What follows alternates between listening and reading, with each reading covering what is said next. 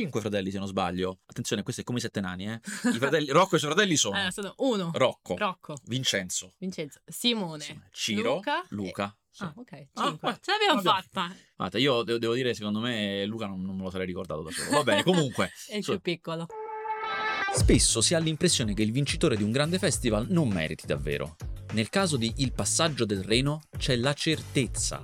L'edizione del 1960 è un unicum nella storia della mostra di Venezia, in cui film di grandi autori ormai consacrati come L'appartamento di Billy Wilder e opere italiane dirompenti come Adua e le compagne di Antonio Petrangeli e il monumentale Rocco e i suoi fratelli di Luchino Visconti furono superate da Il passaggio del Reno di André Cayat, poco conosciuto dramma sulla seconda guerra mondiale. Per capire come sia successo bisogna considerare la posizione della Chiesa cattolica nel 1960 e tornare indietro a qualche mese prima dell'inizio della mostra, alla serata di premiazione del Festival di Cannes.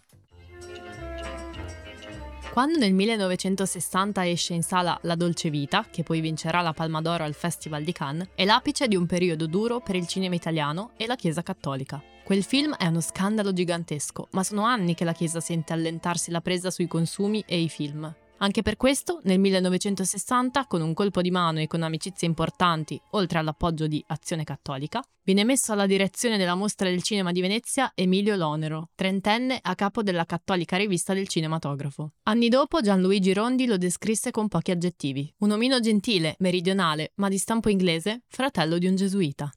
L'onero non piace a nessuno, ma è un raccomandato di ferro imposto dal ministro della cultura del governo Fanfani e durerà poco, solo un'edizione, proprio come quel governo.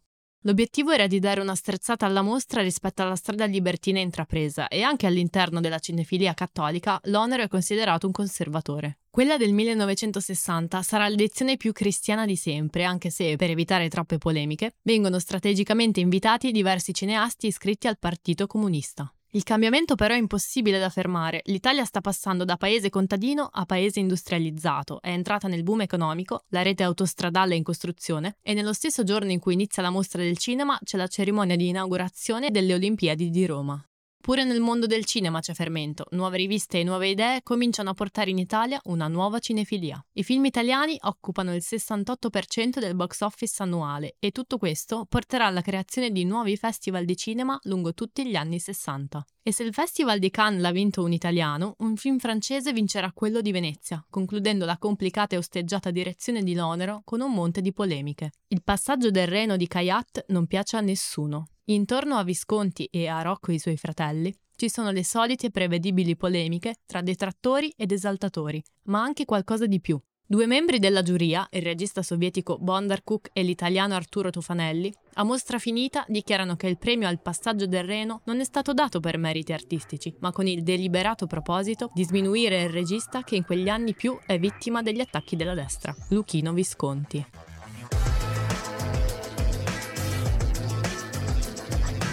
Io sono Bianca Ferrari e con Gabriele Niola vi raccontiamo le storie di 5 tra i leoni d'oro più discutibili della mostra del cinema di Venezia, almeno secondo noi.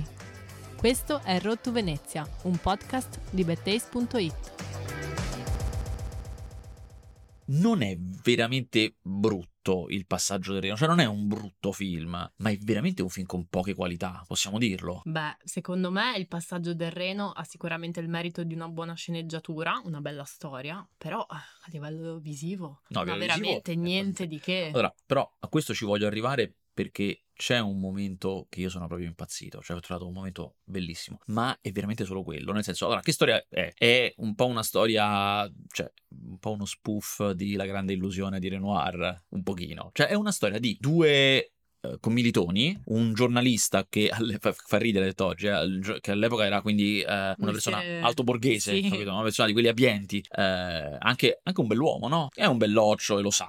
E un altro che invece è un fornaio, un panettiere, un fai dolci, quindi è un fornaio. Interpretato da Charles Aznavour, Aznavour. col suo fisichetto quarantenne tutto asciutto tutto secchissimo, pazzesco. Eh, perché pazzesco perché sono quei, proprio quei personaggi che il cinema prende perché hanno tutto di strano e di attraente. Chiaramente non è un, particolarmente un bell'uomo Asnavour, però è attraente per la macchina da presa. Che invece... Ma non è la storia. Non è la storia, ovviamente, che invece è un popolano. I due si incontrano mh, mm, quando fanno... perché sono entrambi eh, militari durante la seconda guerra mondiale. Che vengono presi prigionieri dai nazisti. Esatto, quindi sono prigionieri di un campo nazista. Strano, perché poi sono, eh, stanno nella casa di alcuni contadini tedeschi, però tutto sorvegliato eh, dai, dai nazisti. E c'è un po' l'amicizia dei due, perché stando lì prigionieri stringono un'amicizia, meditano varie fughe e poi si separano. Uno fugge e uno no. Uno sì. rimane con i tedeschi perché si affeziona alla famiglia, che poi non è una famiglia di nazisti, è una famiglia di tedeschi di campagna. Sì, sostanzialmente però la maggior parte del film li vediamo separati, cioè vediamo sì. come eh, uno vive il suo ritorno in Francia e come porterà avanti la sua vita rientrato in patria dopo quello che gli era successo e dovendo venire a patti anche con uh, il nazismo comunque. Sì, lui comunque continua a combattere, fa sì. resistenza, eh, scrive su un giornale, insomma fa, fa una vita da ambiente alto borghese che cerca di fare resistenza. Nella prossima puntata saltiamo agli anni 90, al trionfo della copertura mediatica e dell'influenza televisiva sul cinema, quando Jane Campion, Martin Scorsese e Aki Kaurismaki devono arrendersi di fronte al presidente di giuria Gore Vidal e alla sua fissazione per un film poi dimenticato.